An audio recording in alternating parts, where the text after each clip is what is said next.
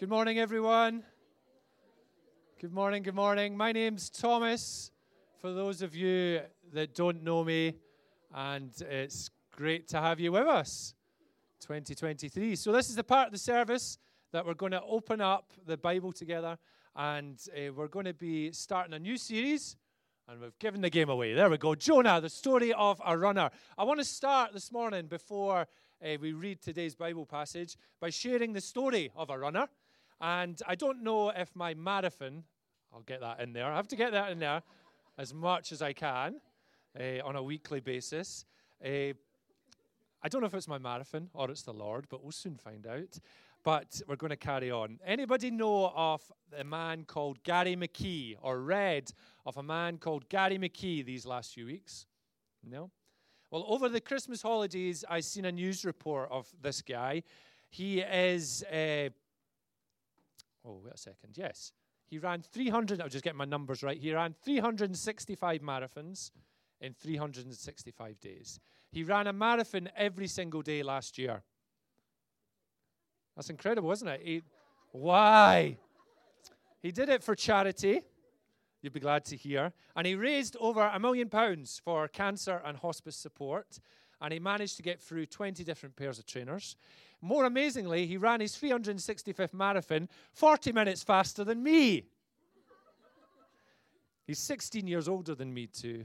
I couldn't walk for a week after mine, and my feet are still recovering. Another thing is, he would run his marathon before he went to work. So he'd do it before he went to work. He worked at a local nuclear site. He would get up before work and run his marathon.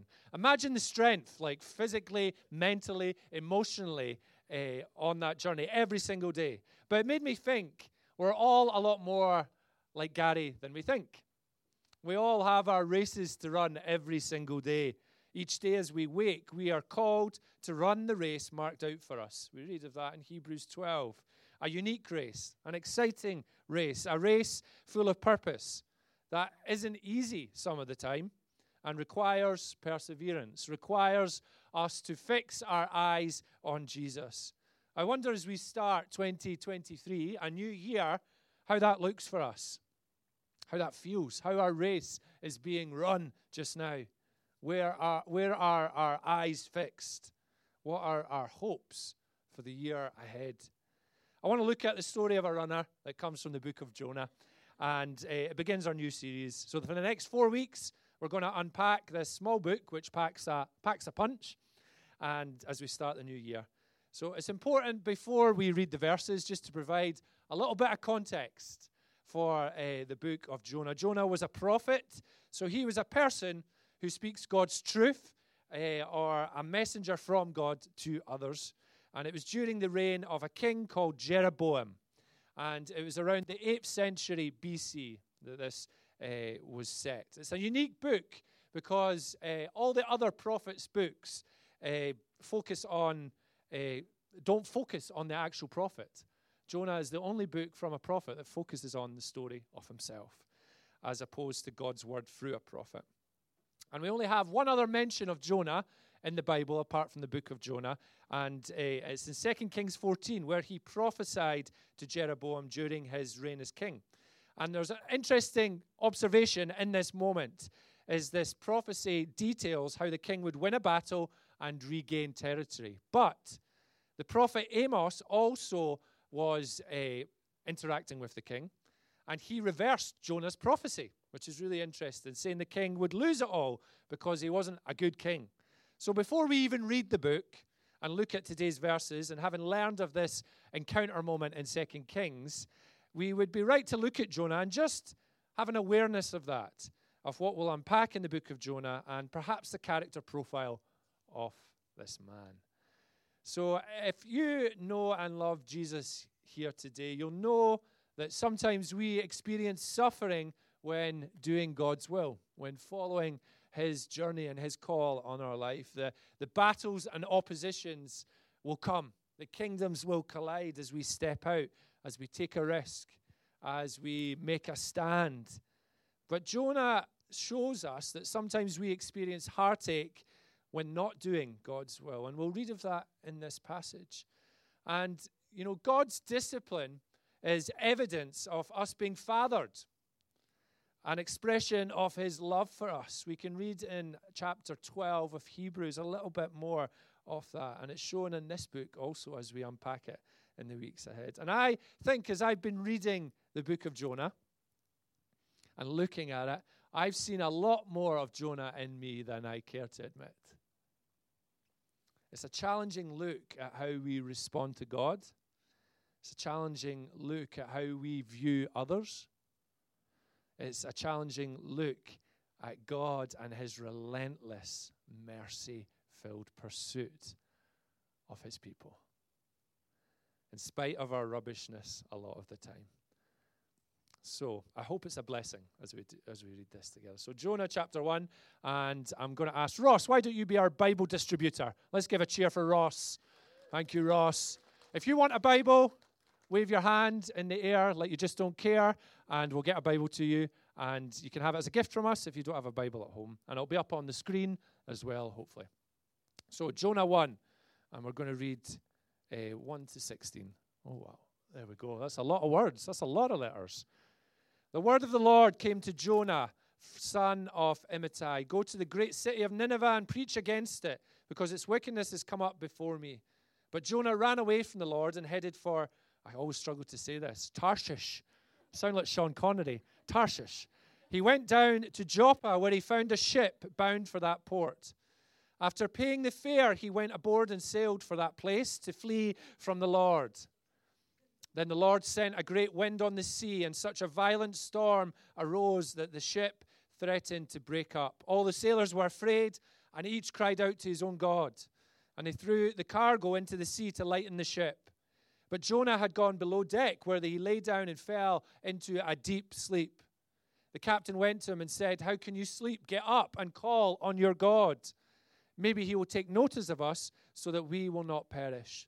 Then the sailors said to each other, "Come, let us cast lots to find out who's responsible for this calamity." They cast lots, and the lot fell on Jonah. So they asked him, "Tell us, who's responsible for making all this trouble for us? What kind of work do you do? Where do you come from? What is your country? From what people are you?" He answered, "I am a Hebrew, and I worship the Lord, the God of heaven, who made the sea and the dry land." This terrified them, and they asked, "What have you done?" They knew he was running away from the Lord because he had already told them so.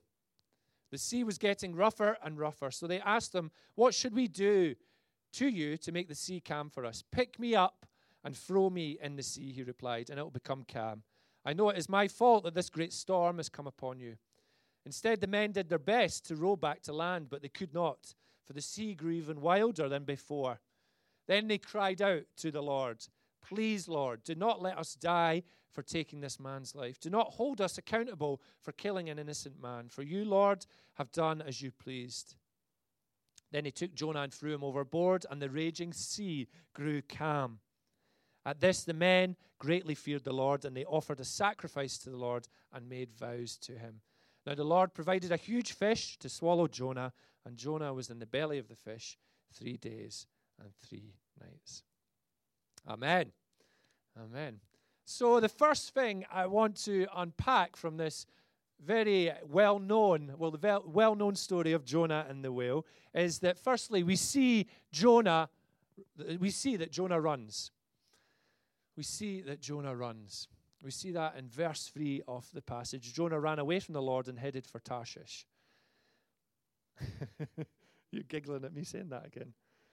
Back in early 2010, which is like 13 years ago now, something was brewing in my life. I was a financial advisor, and I worked for Santander, and I had the opportunity to become a bank manager, which was really exciting. I thought, yes, this is a career path for me.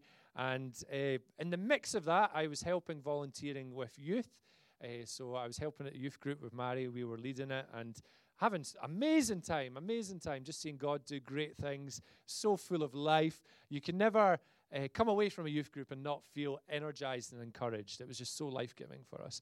And then the opportunity came, there was a conversation for me to become the youth pastor, so to leave my job in the bank and to become the youth pastor. And I remember I was in Dundee at the time working in the branch at the bank there when I got the phone call. And I was like, oh, wow, okay. So I would have to leave this job and become the youth pastor only for a year and see what happens and see what God does. And I remember initially putting every available obstacle in the way of making this happen.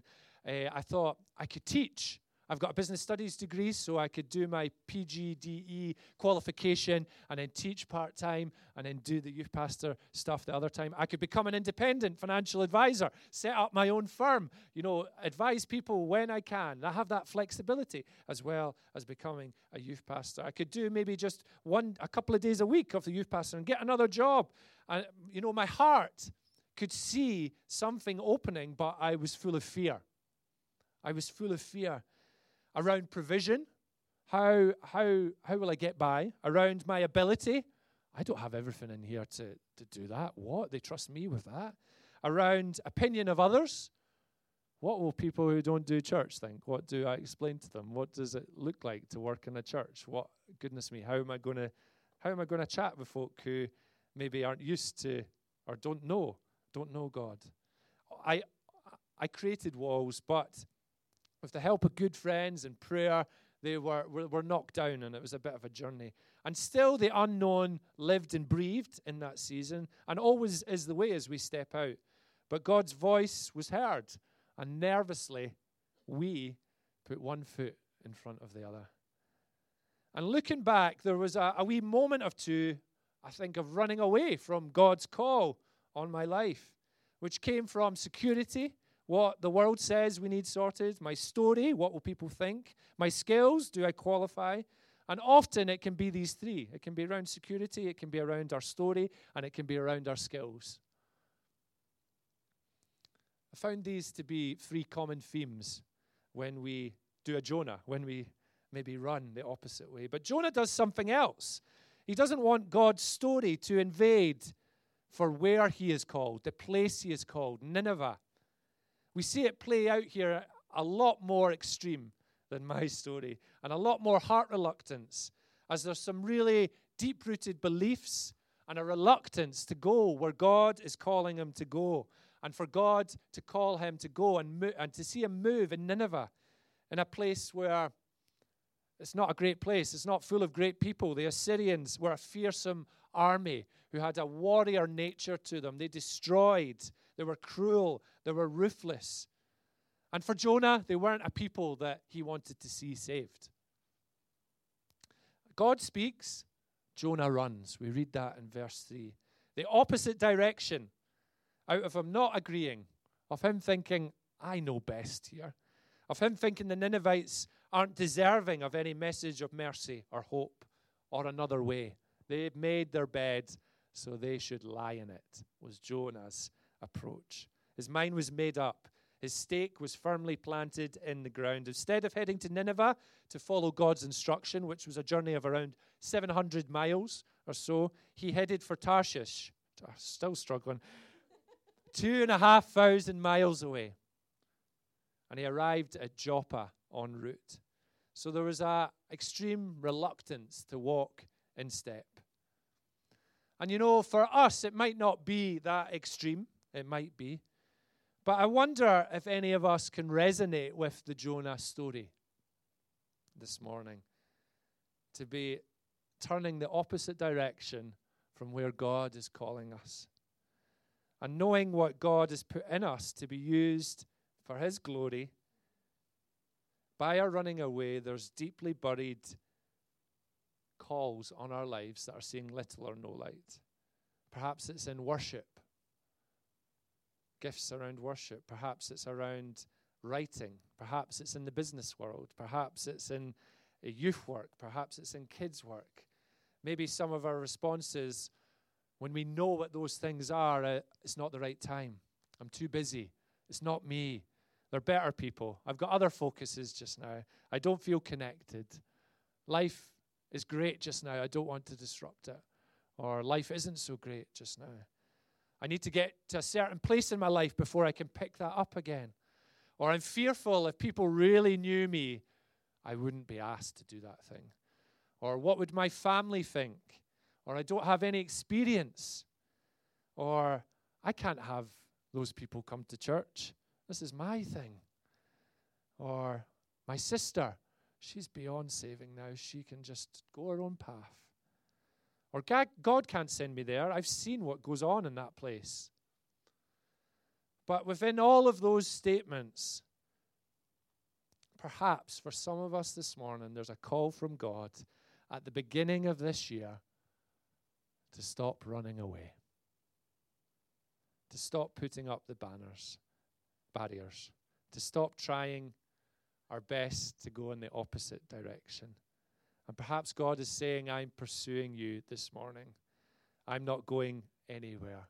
I want to get this story back on track, to trust him in 2023. Perhaps the extremity of Jonah's running has made clear what we're to stop running away from.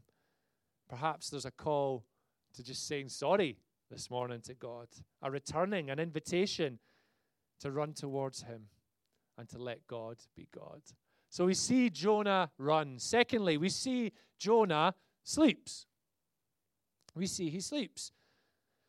So Jonah's not happy. He runs opposite direction. Then we read of a storm when he gets to Joppa. He jumps on a ship, and a storm hits this ship that Jonah was in. We can read of that in verse 4-5. The storm was a result of Jonah's rebellion. Now, the Bible doesn't say that every storm is the result of sin, but it does teach us that every sin will lead to difficulty and choppy waters. It's not a path to be pursuing. And some storms are because of the broken world that we live in. But in this instance, the God-induced storm with Jonah, we find that he's asleep in it. We read in verse 5, all of the sailors were afraid in the storm. Each cried out, and they threw the cargo into the sea to lighten the ship. But Jonah had gone below deck, where he lay down and fell into a deep sleep. A few years ago, we went across to Lewis and Harris for a summer holiday, and it was, I think, the best summer holiday we've ever had. I'm going to declare that. I'm going to say that in a recording. It was the best summer holiday we ever had. We took the ferry across. It was beautiful. We got like amazing weather. It was like 20 degrees. We went over to Luskentire Beach. Has anybody been to Luskentire? Oh my word, it's like heaven on earth. White sands. And there was a white horse. Do you remember?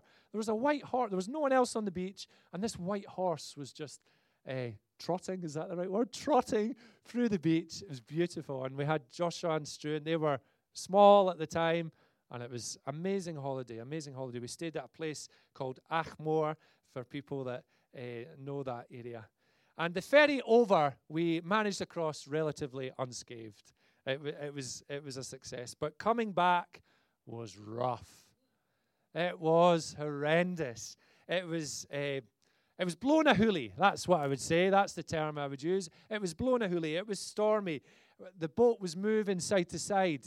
And I ended up saying hello to people I never knew just because I was kind of doing all this. And I was struggling. I was feeling so sick. But the rest of the family were fine. And that really annoyed me as I had my head down the table trying to get to sleep and just really struggling. And our two boys at the time were just running about. And you were like, you okay, love? And I'm like, no, I'm not. Just really, really struggling. I could smell all the food as well from the restaurant. It was just awful. Now, why am I telling you that? Within that, I was just desperate to get back to dry land. God's attempts to get Jonah's attention, but he's sleeping. When the sailors are fearing for their lives, he sleeps. When a storm is happening, when the boat is going side to side, it says it's threatening to break up. Imagine the force on the boat. Imagine the cries of the sailors. And we have Jonah at the bottom, not waking, asleep at the bottom of this boat. So he was meant to be in Nineveh, and he's sleeping at sea, running away, burying his head in the sand, burying his head in his pillow.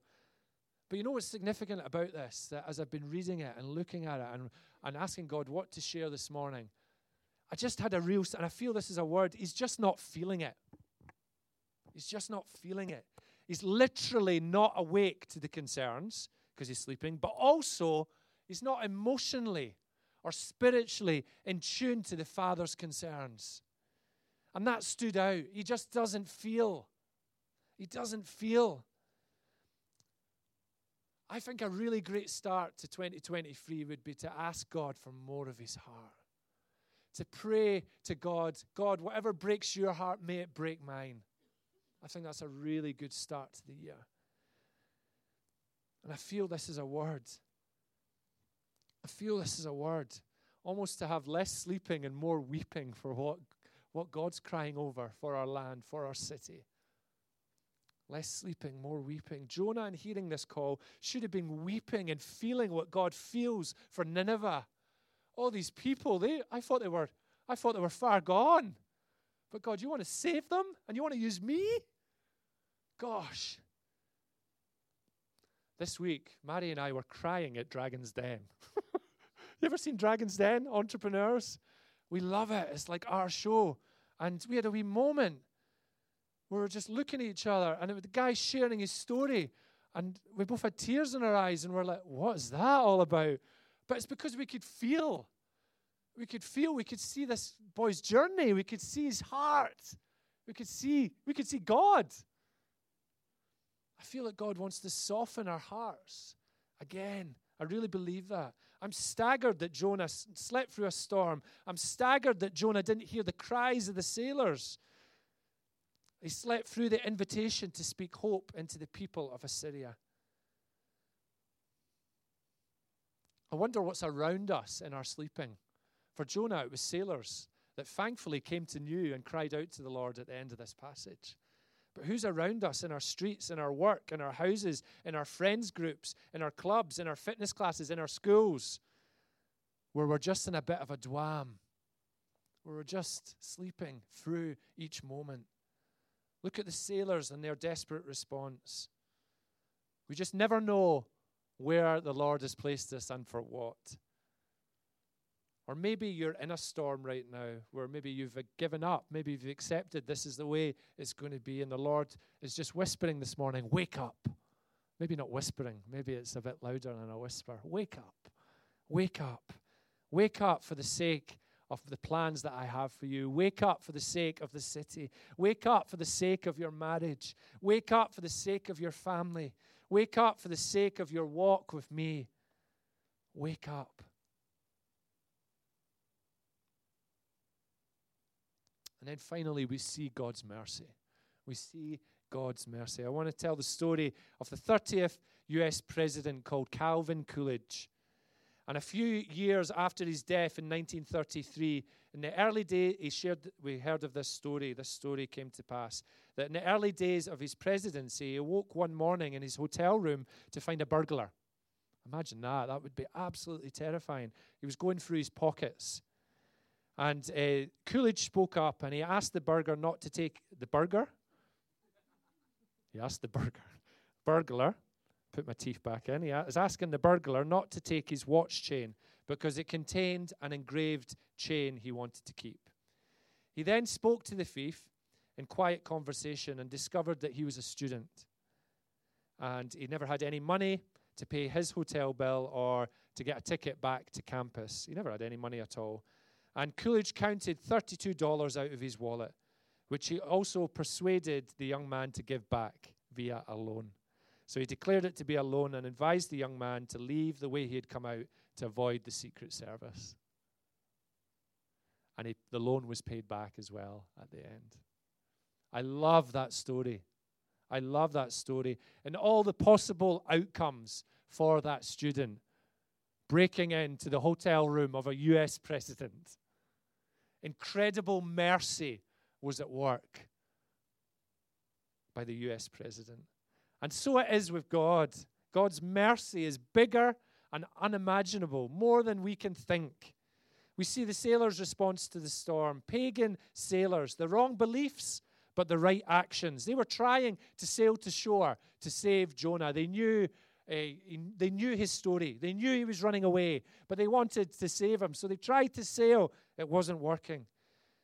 We see Jonah with a heart problem, the right beliefs, but the wrong actions. He thinks he's right. He thinks God is wrong. But God shows his mercy in the storm, to save him in the storm, to save the sailors in the storm. As Jonah runs, so does God. As Jonah runs, so does God. God's mercy to get his attention. The sailors threw Jonah over, and then they call on the Lord. We read of that in verse 16. And God shows his mercy by saving Jonah in the water, a large fish gobbling him up. We read of that in the verses after. Are we okay with God being God over our lives? Are we running this morning the opposite direction? Are there calls and passions and gifts that God's put in our hearts that we're not bringing out, that he's calling us this morning to action again? Are we sleeping this morning? Are we in a bit of a dwam? Is God saying, wake up for 2023? Are we wrestling with God's mercy, with God's call? Are our hearts troubled? Story of a runner. Where are we headed in 2023? Where is the Holy Spirit? What is the Holy Spirit exposing in our hearts, and what are we going to do about it? What wonderful mercy God shows. God doesn't give up even when we think we know best. God doesn't give up in our reluctance. He still runs. Hold on to that truth this morning in our reluctance. It's a story of running. It's a story of sleeping. And it's a story of God's mercy. Why don't we stand? Let's stand together.